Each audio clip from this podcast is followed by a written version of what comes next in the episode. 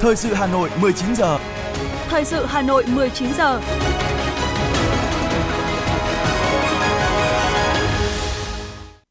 Kính chào quý vị và các bạn. Bây giờ là chương trình thời sự của Đài Phát thanh và Truyền hình Hà Nội. Chương trình tối nay thứ tư, ngày 20 tháng 9 có những nội dung chính sau đây. Hoàng Thái tử Nhật Bản Akishino và Công thương Kiko đến thủ đô Hà Nội bắt đầu chuyến thăm chính thức Việt Nam. Ủy ban Thường vụ Quốc hội cho ý kiến về dự án luật thủ đô sửa đổi. Công an Hà Nội đã có thông báo kết luận giám định nguyên nhân vụ cháy trung cư mini làm 56 người chết tại số nhà 37 ngõ 29 trên 70, phố Khương Hạ, quận Thanh Xuân. Truy bắt người phụ nữ nghi bắt cóc cho bé tử vong tại Văn Giang, Hưng Yên. Phần tin thế giới có những sự kiện nổi bật, chính phủ Mỹ đứng trước nguy cơ đóng cửa. Là phát hiện trường hợp mắc bệnh đậu mùa khỉ đầu tiên và sau đây là nội dung chi tiết. Thưa quý vị, chiều nay Hoàng Thái tử Nhật Bản Akishino và Công thương Kiko đến thủ đô Hà Nội – bắt đầu chuyến thăm chính thức Việt Nam trong dịp hai nước kỷ niệm 50 năm thiết lập quan hệ ngoại giao năm 1973 năm 2023. Nhìn những vị khách quý bước xuống máy bay, nở nụ cười rạng rỡ, đón nhận những bó hoa tươi thắm từ các thiếu nữ thủ đô, cũng như lịch trình dự kiến các hoạt động trong chuyến thăm quan trọng và ý nghĩa này. Có thể thấy chuyến thăm sẽ góp phần làm sâu sắc hơn nữa tình cảm hữu nghị giữa nhân dân hai nước, gắn bó chặt chẽ hơn nữa mối quan hệ Việt Nam-Nhật Bản. Chuyến thăm của Hoàng Thái tử Nhật Bản Akishino và công thương Kiko trong dịp kỷ niệm năm thập kỷ quan hệ ngoại giao giữa hai quốc gia Việt Nam-Nhật Bản chính là sự khẳng định mạnh mẽ truyền thống hợp tác, lòng chân thành, sự tin cậy lẫn nhau. Chuyến thăm sẽ góp phần tiếp tục củng cố và phát triển sâu sắc bền chặt, hiệu quả, thực chất hơn nữa trong quan hệ song phương vì lợi ích của nhân dân hai nước, đóng góp vào hòa bình ổn định, hợp tác và phát triển ở khu vực và trên thế giới. Sáng nay, dưới sự chủ trì của Chủ tịch Quốc hội Vương Đình Huệ, Ủy ban Thường vụ Quốc hội đã cho ý kiến về dự án luật thủ đô sửa đổi. Tham dự phiên họp có Ủy viên Bộ Chính trị, Bí thư Thành ủy, Trưởng đoàn đại biểu Quốc hội thành phố Đinh Tiến Dũng, Ủy viên Trung ương Đảng, Phó Bí thư Thành ủy, Chủ tịch Ủy ban nhân dân thành phố Trần Sĩ Thanh, Phó Bí thư Thành ủy, Chủ tịch Hội đồng nhân dân thành phố, Phó trưởng đoàn đại biểu Quốc hội thành phố Nguyễn Ngọc Tuấn. Ủy ban Thường vụ Quốc hội tán thành với sự cần thiết ban hành luật thủ đô sửa đổi nhằm kịp thời thể chế hóa các quan điểm, định hướng phát triển thủ đô Hà Nội được đặt ra trong các nghị quyết của Bộ Chính trị – tạo cơ chế đột phá, huy động mọi nguồn lực, khai thác hiệu quả các tiềm năng, thế mạnh của thủ đô, đưa thủ đô tiếp tục phát triển nhanh và bền vững. Hồ sơ dự án luật được chuẩn bị rất công phu, nghiêm túc, chất lượng, đủ điều kiện trình Ủy ban Thường vụ Quốc hội xem xét cho ý kiến trước khi trình Quốc hội. Phát biểu tại phiên họp, Chủ tịch Quốc hội Vương Đình Huệ cho rằng hiện nay nội dung dự thảo luật không còn nhiều vấn đề lớn, có ý kiến khác biệt, chủ yếu là góp ý để hoàn thiện thêm quy định tại dự thảo. Mặc dù quy mô dự án luật không lớn, gồm 7 chương, 59 điều, nhưng đây là dự án luật khó, tính chất quan trọng, có ý nghĩa rất lớn đối với sự phát triển của thủ đô trong thời gian tới. Để tiếp tục hoàn thiện dự án luật, Chủ tịch Quốc hội Vương Đình Huệ yêu cầu cần tiếp tục giả soát để thể chế hóa đầy đủ nghị quyết số 15 của Bộ Chính trị về phương hướng nhiệm vụ phát triển thủ đô Hà Nội đến năm 2030, tầm nhìn đến năm 2045.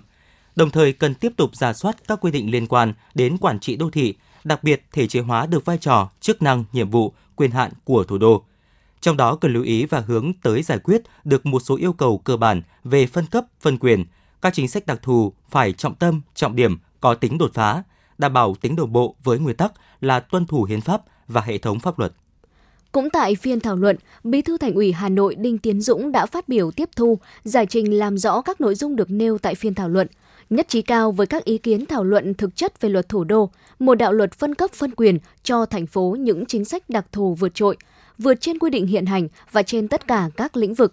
Bí thư Thành ủy Hà Nội đề nghị cần phân cấp thêm cho Hội đồng nhân dân thành phố, Thường trực Hội đồng nhân dân thành phố để giải quyết những vấn đề quan trọng. Kết luận phiên họp, Phó Chủ tịch Quốc hội Nguyễn Khắc Định cho biết, Ủy ban Thường vụ Quốc hội đề nghị cơ quan soạn thảo thẩm tra, phối hợp tiếp thu ý kiến, bám sát cơ sở pháp lý chính trị và thực tiễn để hoàn thiện dự thảo luật trình Quốc hội xem xét cho ý kiến tại kỳ họp thứ 6 vào tháng 10 tới đây. Chiều nay, Ủy viên Bộ Chính trị, Bí thư Thành ủy, Trường đoàn đại biểu Quốc hội thành phố Hà Nội Đinh Tiến Dũng đã tiếp đại sứ Lào tại Việt Nam Sẻng Phết Hùng Bung Nuông tới chào từ biệt nhân dịp kết thúc nhiệm kỳ. Tại buổi tiếp, Bí thư Thành ủy Đinh Tiến Dũng nhận định năm đoàn kết hữu nghị Việt Nam Lào, Lào Việt Nam năm 2022 đã có các hoạt động kỷ niệm diễn ra sôi nổi trên khắp các tỉnh thành cũng như thủ đô Hà Nội. Bí thư Thành ủy ghi nhận và đánh giá cao việc Hà Nội thường xuyên nhận được sự quan tâm phối hợp chặt chẽ từ đại sứ quán Lào và đồng chí đại sứ trong thúc đẩy hợp tác với các địa phương của Lào. Đồng thời, bày tỏ tin tưởng các mối quan hệ hợp tác sẽ tiếp tục phát triển tốt đẹp, ngày càng sâu sắc, đóng góp tích cực vào quan hệ hai nước theo hướng ngày càng sâu sắc, hiệu quả, thiết thực với các bên. Nhất trí với những ý kiến của Bí thư Thành ủy Hà Nội về mối quan hệ đặc biệt Việt Nam Lào, đại sứ Sẻng Phết Hùng Bung Nuông khẳng định sau khi về nước, dù ở bất kỳ hoàn cảnh, cương vị nào cũng sẽ làm hết sức, hết khả năng để góp phần vào việc tăng cường quan hệ hợp tác giữa hai nước cũng như giữa thủ đô Hà Nội với các địa phương của Lào. Sáng cùng ngày, Ủy viên Trung ương Đảng, Phó Bí thư Thường trực Thành ủy Hà Nội Nguyễn Thị Tuyến đã kiểm tra tiến độ triển khai thực hiện dự án xây dựng đường vành đai 1, đoạn Hoàng Cầu Voi Phục trên địa bàn các quận Ba Đình, Đống Đa. Phát biểu kết luận, Phó Bí thư Thường trực Thành ủy Hà Nội Nguyễn Thị Tuyến cho biết, quan điểm của thành phố là giải phóng mặt bằng đến đâu sẽ thực hiện đầu tư xây dựng đến đó để hoàn thành dự án đúng tiến độ đã đề ra. Song Phó Bí thư Thường trực Nguyễn Thị Tuyến cũng cho rằng, việc triển khai đầu tư dự án đường vành đai 1, đoạn Hoàng Cầu phôi phục thực tế còn chậm. Các phương án tháo gỡ những khó khăn vướng mắc về bàn giao nhà tái định cư, công tác đo đạc, điều tra kiểm đếm bắt buộc vẫn còn nhiều vướng mắc chưa được giải quyết. Để tiếp tục đẩy nhanh tiến độ giải phóng mặt bằng và hoàn thành dự án, Phó Bí thư Thường trực Thành ủy Hà Nội đề nghị Ủy ban nhân dân quận Ba Đình, Đống Đa phối hợp với các cơ quan liên quan tổ chức đối thoại với người dân, công khai toàn bộ các phương án giải quyết của thành phố để xử lý dứt điểm những tồn tại vướng mắc liên quan. Cùng với đó, cần tiếp tục vận động các hộ dân đồng thuận chấp hành chủ trương chính sách của nhà nước.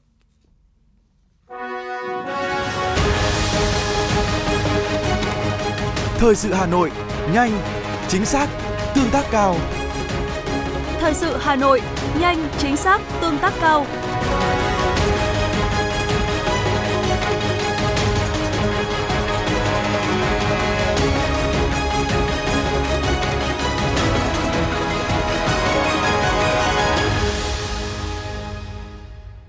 Những sự kiện nổi bật sẽ tiếp nối chương trình. Thưa quý vị, ngày hôm nay Bộ Giáo dục và Đào tạo đã thông tin về phương án tổ chức kỳ thi tốt nghiệp trung học phổ thông năm 2024. Đặc biệt, năm 2025 là năm bắt đầu thi theo chương trình giáo dục phổ thông mới, phương án thi cũng đã được công bố. Theo đó, kỳ thi tốt nghiệp trung học phổ thông năm 2024 được giữ ổn định như giai đoạn 2020-2023 về hình thức tổ chức, mô hình kỳ thi tốt nghiệp trung học phổ thông sẽ vẫn giữ ổn định trong năm 2024. Tuy nhiên, kỳ thi năm 2024 sẽ có một vài điều chỉnh về mặt kỹ thuật để khắc phục các hạn chế bất cập của kỳ thi tốt nghiệp trung học phổ thông năm 2023. Đối với kỳ thi năm 2025, Bộ Thông tin sẽ thi tất cả các môn đang tính điểm, bao gồm toán, vật lý, hóa học, sinh học, ngữ văn, lịch sử, địa lý, giáo dục kinh tế và pháp luật, tin học, công nghệ, ngoại ngữ, Nga, Nhật, Đức, Trung Quốc, Pháp, Anh, Hàn. Tổng cộng sẽ có 17 môn thi là những môn có tính điểm. Bộ Giáo dục và Đào tạo đang tính toán các phương án để xem một thí sinh sẽ thi tối đa là bao nhiêu môn trên cơ sở phát huy tối đa năng lực của các em. Thưa quý vị, hôm nay, cuộc thi tiếng hát Hà Nội do Đài Hà Nội tổ chức đã chính thức khai mạc vòng sơ khảo 1. Tính đến thời điểm hiện tại, cuộc thi đã thu hút gần 400 thí sinh trên khắp mọi miền Tổ quốc tham gia tranh tài. Với format mới và sự đầu tư nghiêm túc về chất lượng cùng những màu giọng mới, phong cách âm nhạc đa dạng, Tiếng hát Hà Nội năm 2023 hứa hẹn sẽ là một cuộc so tài hấp dẫn, là bệ đỡ cho các tài năng âm nhạc trẻ của Việt Nam. Dàn thí sinh dự thi năm nay được đánh giá cao về mặt chuyên môn, trong đó có 13 thí sinh được đặt cách thẳng vào vòng bán kết. Đó là những người từng đoạt giải tại Sao Mai Toàn quốc, bán kết giọng hát Việt, giải nhất nhì, các cuộc thi Sao Mai địa phương và nhiều cuộc thi tìm kiếm tài năng âm nhạc khác. Bên cạnh đó, rất nhiều thí sinh là ca sĩ chuyên nghiệp ở các nhà hát, từng được huy chương các liên hoan ca mối nhạc chuyên nghiệp. Điều này vừa là áp lực nhưng cũng là động lực để các thí sinh thể hiện hết khả năng của mình một cách tốt nhất. Vòng sơ khảo 1 của cuộc thi diễn ra trong 5 ngày, từ ngày 20 đến 25 tháng 9 năm 2023. Trong thời gian diễn ra vòng sơ khảo 1, ban tổ chức vẫn sẽ tiếp tục mở cổng đăng ký của app Hà Nội On để chào đón các tài năng âm nhạc tham gia tranh tài. Giải nhất cuộc thi trị giá 200 triệu đồng.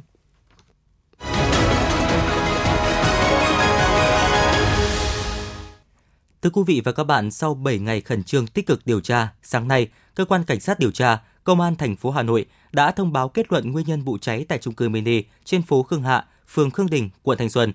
Để tìm hiểu rõ hơn về nội dung xung quanh kết luận điều tra, phóng viên Đại Hà Nội đã có cuộc trao đổi với Trung tá Phạm Ngọc Bảo, Phó trưởng phòng giám định kỹ thuật cháy nổ, Viện Khoa học Hình sự, Bộ Công an. Trung tá xin Trung tá có thể cho biết là ờ, cái kết luận của cơ quan giám định qua công tác điều tra nguyên nhân về vụ cháy tại ờ, phố Khương Hạ, phường Khương Đình, quận Thanh Xuân. Quá trình mà giám định thì cũng đã xác định được các cái điểm xuất phát cháy. Đấy, dựa vào các cái dấu vết cháy tồn tại khách quan tại hiện trường. Các cái dấu vết này được hình thành do quá trình cháy. Thì đối với mỗi loại vật liệu mà bị tác động bởi ngọn lửa đám cháy thì nó sẽ hình thành ra các cái dấu vết khác nhau. Và dựa vào những cái dấu vết còn lại đấy thì đánh giá được cái chiều hướng tác động động nhiệt. Và từ đó để xác định được cái điểm xuất phát cháy. Đấy, các cái dấu vết đặc trưng để mà xác định cái điểm xuất phát cháy là các cái dấu vết, ví dụ như dấu vết muội đen, dấu vết cong vênh biến dạng, dấu vết biến đổi màu sắc, dấu vết nóng chảy à, dấu vết bong chóc phồng rộp, vân vân.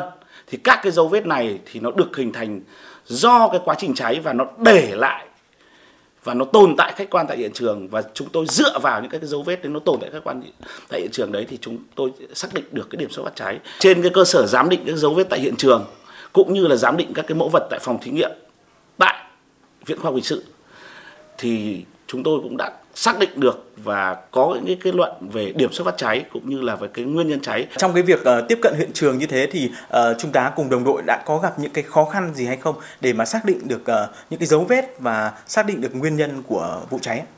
Chúng tôi cũng đã ngay khẩn trương tiếp cận hiện trường cùng với cả cơ quan cảnh sát điều tra công an thành phố Hà Nội cũng và các cái đơn vị nghiệp vụ của công an thành phố Hà Nội. Đấy, tiếp cận hiện trường.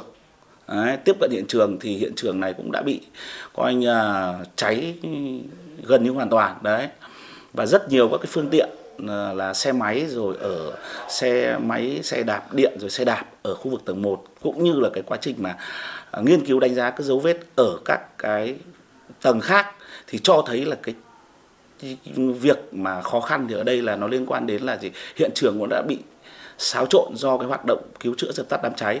Thế nhưng mà những cái, cái dấu vết nó để lại ở ví dụ như ở trên tường này trên trần này rồi trên nền nhà và dấu vết để lại trên các cái phương tiện là cái xe các cái xe máy xe mô tô ở tại cái khu vực tầng 1 thì vẫn còn nguyên vẹn. Và từ đó thì là chúng tôi dựa vào những cái dấu vết đặc trưng tồn tại ở trong cái hiện trường đấy để mà chúng ta chúng tôi đánh giá được cái chiều hướng tác động nhiệt và đấy là cái căn cứ quan trọng nhất để mà chúng tôi xác định được cái điểm xuất phát cháy. Trước đó thì cũng có một số những cái giả thiết được dư luận đặt ra đó là liên quan đến cái việc cháy nổ pin xe điện, xe máy điện. À, tuy nhiên thì ờ, đối với cái thực tế này thì cơ quan giám định đã có những tính toán trong cái công tác điều tra hay không và cái kết quả nó như thế nào? Cái quá trình mà thực hiện cái giám định dấu vết tại hiện trường cũng như quá trình tham gia khám nghiệm trường cùng với cơ quan cảnh sát điều tra công an thành phố Hà Nội cũng như là các cái đơn vị nghiệp vụ của công an thành phố Hà Nội, thì chúng tôi cũng đã xác định là gì ạ? Tại cái giáp cái tường phía ờ, tây thì có một cái xe máy điện, và cái xe máy điện này cũng đã bị nhiệt tác động. Và cái pin, bốn cái cục pin của cái xe máy điện đấy là vẫn còn nguyên. Đấy, và chỉ bị cái tác động nhiệt bên ngoài và cái quá trình kiểm tra thì ở bên trong vẫn còn nguyên màu. Và cái xe máy điện này nó không nằm ở điểm xuất phát cháy. Việc mà xác định điểm xuất, chính xác điểm xuất phát cháy thì từ đó mới xác định được cái nguồn nhiệt gây ra cháy. Còn cái việc mà coi như cứ ờ, liên quan đến đặt nhiều ra giả thiết thì ờ, ở đây thì chúng ta phải dựa vào cái thực tế tại hiện trường và các cái dấu vết tồn tại, khách quan tại hiện trường và đặc trưng đấy là các cái dấu vết cháy. Thưa quý vị, chiều nay, theo một lãnh đạo Công an tỉnh Hưng Yên cho biết, các cơ quan chức năng tìm thấy thi thể một cháu bé trên địa bàn xã Mễ Sở, huyện Văn Giang, Hưng Yên. Theo đó, lãnh đạo này cho hay, cơ quan chức năng đang phối hợp với Công an huyện Gia Lâm, Hà Nội truy bắt đối tượng nghi bắt cóc trẻ em. Hiện các cơ quan chức năng đã tìm thấy thi thể cháu bé trên địa bàn xã Mễ Sở, huyện Văn Giang, Hưng Yên. Đối tượng bắt cóc cháu bé là nữ. Hiện Công an tỉnh Hưng Yên đang phối hợp với Công an Hà Nội truy bắt người phụ nữ này. Cháu bé bị bắt cóc trên địa bàn huyện Gia Lâm, Hà Nội, nhưng nơi phát hiện cháu bé tử vong là ở huyện Văn Giang, Hưng Yên. Vụ việc xảy ra vào tối ngày hôm qua, cháu bé nghi bị bắt cóc khoảng 2 tuổi. Sự việc trên được người dân báo với công an và chính quyền địa phương.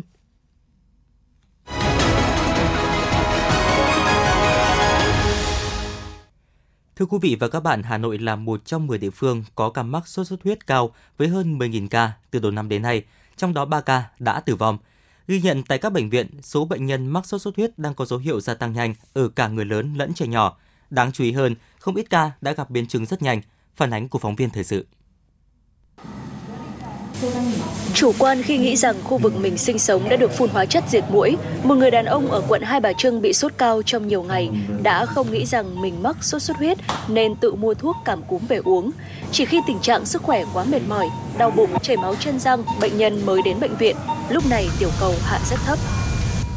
Mình thì lần đầu tiên mình mới biết thế nào là là, là, là nguy hiểm và nó ảnh hưởng rất là lớn đến sức khỏe. Cái vấn đề chính là các cái nhà chuyên môn hoặc người ta cũng phun mình thấy cũng phun vào nhà mình phun. Nhưng mà còn nó đốt ở đâu rồi từ con mũi nào thì mình không thể biết được. Trung tâm Bệnh nhiệt đới Bệnh viện Bạch Mai đang điều trị cho hơn 30 bệnh nhân mắc sốt xuất huyết nặng. Hầu hết các bệnh nhân đều đến muộn, dẫn đến tiểu cầu hạ, chảy máu chân răng, chảy máu cam, thậm chí có trường hợp suy gan, viêm mảng não. Còn tại Bệnh viện Bệnh nhiệt đới Trung ương, hiện tiếp nhận khoảng 50 ca mắc sốt xuất huyết mỗi ngày. Bệnh viện đang điều trị gần 160 ca sốt xuất huyết, trong đó có 40 bệnh nhân có dấu hiệu cảnh báo. Số bệnh nhân này đến từ nhiều địa phương khác nhau, tuy nhiên, chủ yếu từ Hà Nội. Phó giáo sư tiến sĩ Đỗ Duy Cường, Trung tâm Bệnh nhiệt đới Bệnh viện Bạch Mai và Thạc sĩ bác sĩ Trần Văn Bắc, Phó trưởng khoa cấp cứu Bệnh viện Bệnh nhiệt đới Trung ương cho biết. Sốt xuất huyết sẽ có hai cơ chế dẫn đến hiện tượng là hạ tiểu cầu và cô đặc máu. Thế nếu mà hạ tiểu cầu thì dẫn đến sốt huyết và cô đặc máu thì dẫn đến sốc. Thế nếu như mà trong trường hợp nhiều bệnh nhân là có không có hạ tiểu cầu nhưng mà có thể sốc rất nguy hiểm cái đấy là nguyên nhân mà dẫn đến tử vong. Và vì là bệnh nhân tiến triển cũng rất là nặng điển hình vào cái ngày của bệnh và cái kinh nghiệm điều trị sốt xuất huyết ở các tuyến ờ, của chúng ta thì nhất là đối với các ca rất nặng ấy, thì thực sự là nó vẫn còn những cái hạn chế và chúng tôi cũng vẫn phải tập huấn đào tạo hàng năm. Theo Trung tâm Kiểm soát Bệnh tật thành phố Hà Nội, số ca mắc sốt xuất huyết vẫn đang tiếp tục tăng mạnh với hơn 2.000 ca một tuần, tăng gấp đôi so với tuần cuối tháng 8 năm 2023. Có nhiều địa phương đã nhiều năm không xuất hiện sốt xuất huyết, cũng đã có bệnh nhân nhập viện điều trị. Bên cạnh đó, hiện nay có nhiều trẻ mắc sốt xuất huyết đang điều trị tại bệnh viện có dấu hiệu cảnh báo như nổi ban dưới da, sốt cao, thậm chí bị tràn dịch màng phổi. Tiến sĩ bác sĩ Nguyễn Văn Lâm, Giám đốc Trung tâm Bệnh nhiệt đới Bệnh viện Nhi Trung ương và bác sĩ chuyên khoa 2 Nguyễn Thị Oanh, trưởng đơn nguyên chuyển nhiễm Bệnh viện Đa khoa Sanh Pôn, nói.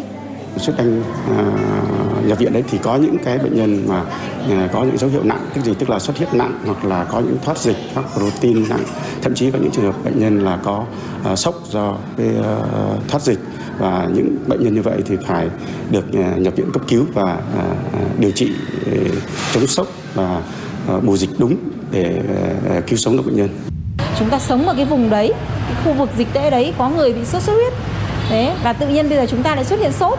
Sốt kèm theo đau đầu, đau mỏi cơ, và đau nhức mình mẩy và bệnh nhân rất là đau đầu. Đau cơ, đau đầu. Và da thì sung huyết lên, sốt cao ly bì, có thể là 39 40 độ, dùng hạ sốt khoảng 3 4 tiếng, lại sốt lại. Đấy đấy là những cái dấu hiệu mà gợi ý chúng ta phải đến bệnh viện để khám và xét nghiệm xem là có bị sốt xuất huyết hay không. Sốt xuất huyết đanh là bệnh truyền nhiễm cấp tính gây dịch, virus truyền từ người bệnh sang người lành do mũi đốt. Bệnh có đặc trưng bởi sốt, xuất huyết và thoát huyết tương, có thể dẫn đến sốc và tử vong nếu không điều trị đúng và kịp thời. Hiện nay Hà Nội đang là trọng điểm về sốt xuất huyết của miền Bắc với số ca bệnh chiếm từ 80 đến 85%. Dịch sốt xuất huyết được dự báo sẽ tiếp tục diễn biến phức tạp trong tháng 9 này và tháng 10 tới đây, giai đoạn được coi là đỉnh dịch. Vậy nên, diệt mũi, diệt loang quăng, giữ gìn vệ sinh nơi ở và có những biện pháp bảo vệ bản thân vẫn là những việc tiếp tục cần phải duy trì trong khoảng thời gian này.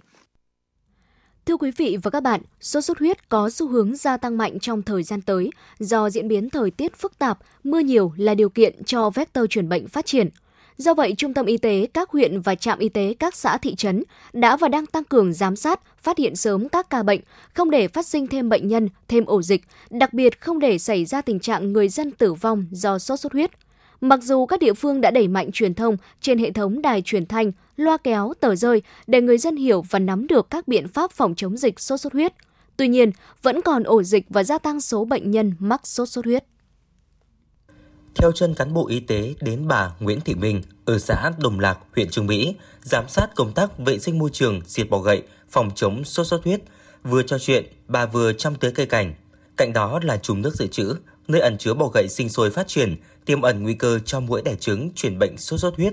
Cho dù hàng ngày bà cũng như người dân trong xã được nghe đài truyền thanh tuyên truyền hướng dẫn các hộ dân trong khu vực ổ dịch phải thường xuyên kiểm tra, xử lý, phá bỏ các vật dụng trữ nước động, mua cá thả vào các bể nước ăn và bể cảnh có nước, vệ sinh môi trường phòng chống sốt xuất huyết, bà Nguyễn Thị Minh cho hay. Hàng ngày thì ờ, chúng tôi cũng có lúc nghe, cũng có lúc không. Nói chung là à, nhiều lúc thì à, có thời gian mà đúng cái giờ phát thanh thì nghe được nhưng còn không thì chúng tôi còn phải việc này việc khác chứ không ai chỉ ngồi trực để mà nghe cái đấy rồi thì à, xã thôn cũng đến từng nhà phổ biến kiến thức cho chúng tôi. Nhưng mà uh, tất nhiên là đấy là cũng do ý thức phòng dịch của mỗi người. Nhưng mà dịch sốt huyết làm sao vẫn cứ tăng. Còn các cái ờ, chum mà đựng nước tưới rau tưới cỏ thì ngày nào chúng tôi bơm xong rồi này ờ, tưới. Chứ làm gì mà có nước để lưu đâu mà bảo là, là sinh bọ gậy.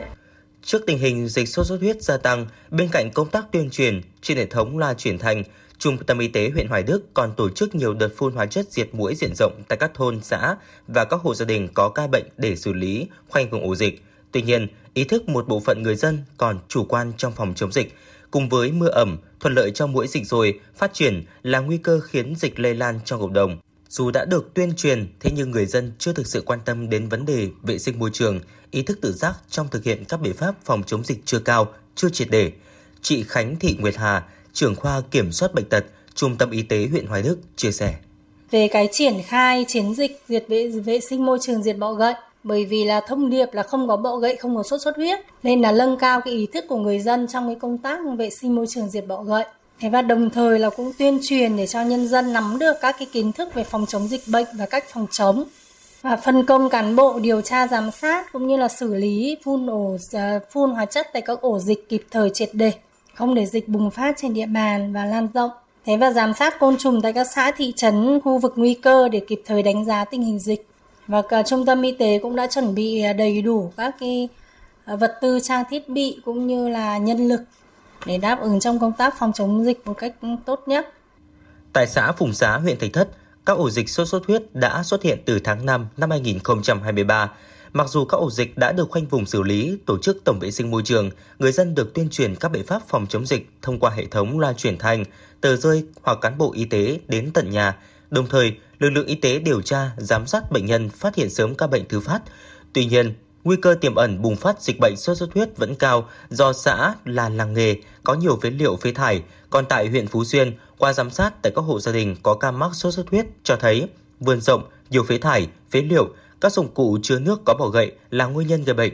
Đồng thời, mật độ dân cư cao, tuy địa phương đã tuyên truyền hàng ngày trên hệ thống loa truyền thanh, nhưng người dân vẫn thờ ơ, chưa quyết liệt thực hiện các biện pháp chủ động phòng chống dịch sốt xuất huyết, đơn giản như phòng tránh mũi đốt theo hướng dẫn của ngành y tế. Ông Bùi Văn Hào, Giám đốc Trung tâm Kiểm soát Bệnh tật Hà Nội cho rằng phải ờ, tổ chức ờ, tốt các cái hoạt động phòng chống dịch hàng tuần phải tổ chức các chiến dịch ờ, giả ra soát các vật dụng trữ nước các bể trữ nước để không có cái môi trường nước đọng để cho mũi ờ, sinh sản phát triển để truyền bệnh chúng ta cũng phải hướng dẫn phải thực hiện tốt các cái biện pháp phòng chống dịch để cho mũi ờ, ờ, không có cơ hội để đốt đối với truyền bệnh khi mà phát hiện những bệnh nhân bị sốt xuất huyết thì phải liên hệ ngay với cơ quan y tế để được hướng dẫn để điều trị kịp thời. Tại một số quận huyện về thực hiện chiến dịch vệ sinh môi trường, diệt bọ gậy đạt tỷ lệ thấp so với chỉ tiêu đề ra. Hiện thành phố đang đẩy mạnh công tác dự báo tuyên truyền nhằm phòng chống sốt xuất huyết hiệu quả. Trung tâm Kiểm soát bệnh tật Hà Nội đề nghị các địa phương tăng cường chiến dịch vệ sinh môi trường, diệt bọ gậy và phun hóa chất diệt mũi, chủ động phòng chống dịch bệnh trong cộng đồng. Đặc biệt người dân cần nâng cao ý thức, không chủ quan lơ là trong phòng chống dịch bệnh sốt xuất huyết.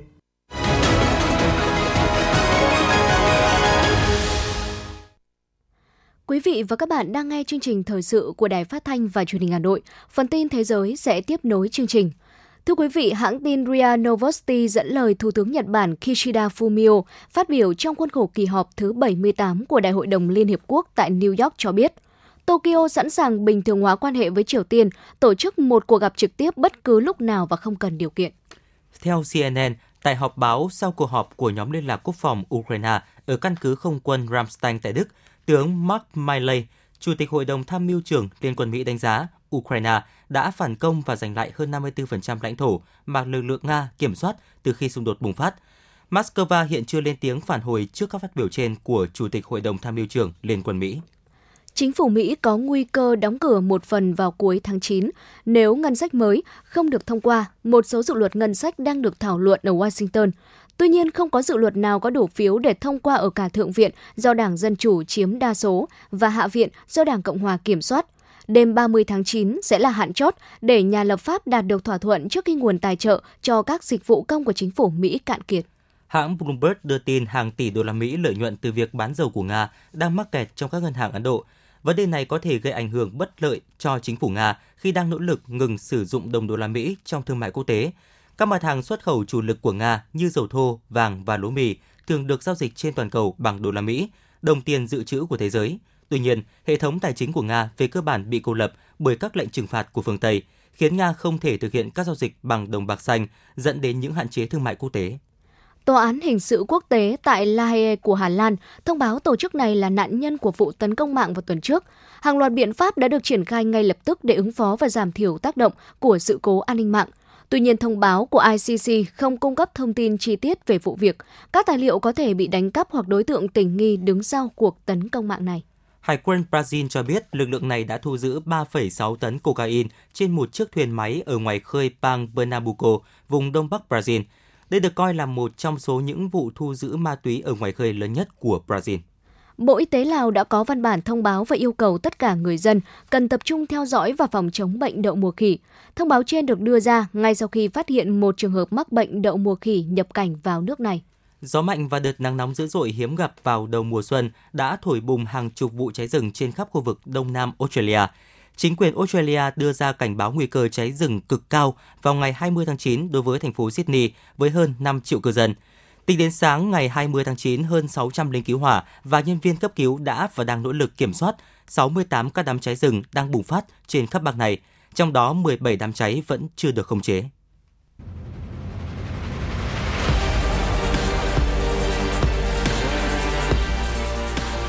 Bản tin thể thao Bản tin thể thao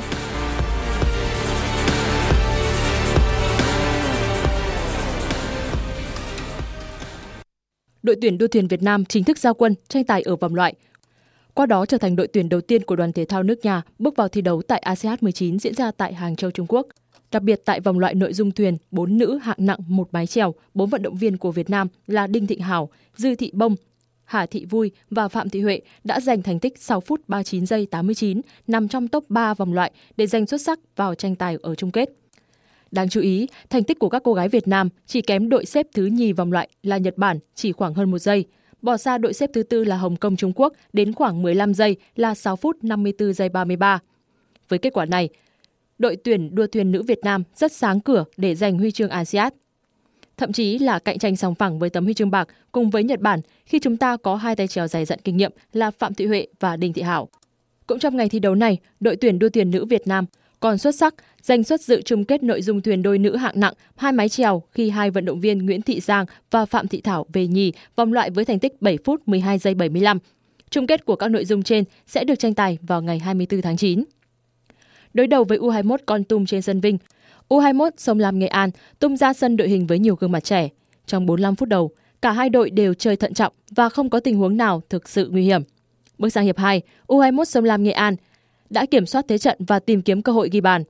Tuy nhiên, Sông Lam Nghệ An lại nhận bàn thua khá bất ngờ ở phút 76 do công của Nguyễn Đăng Thọ.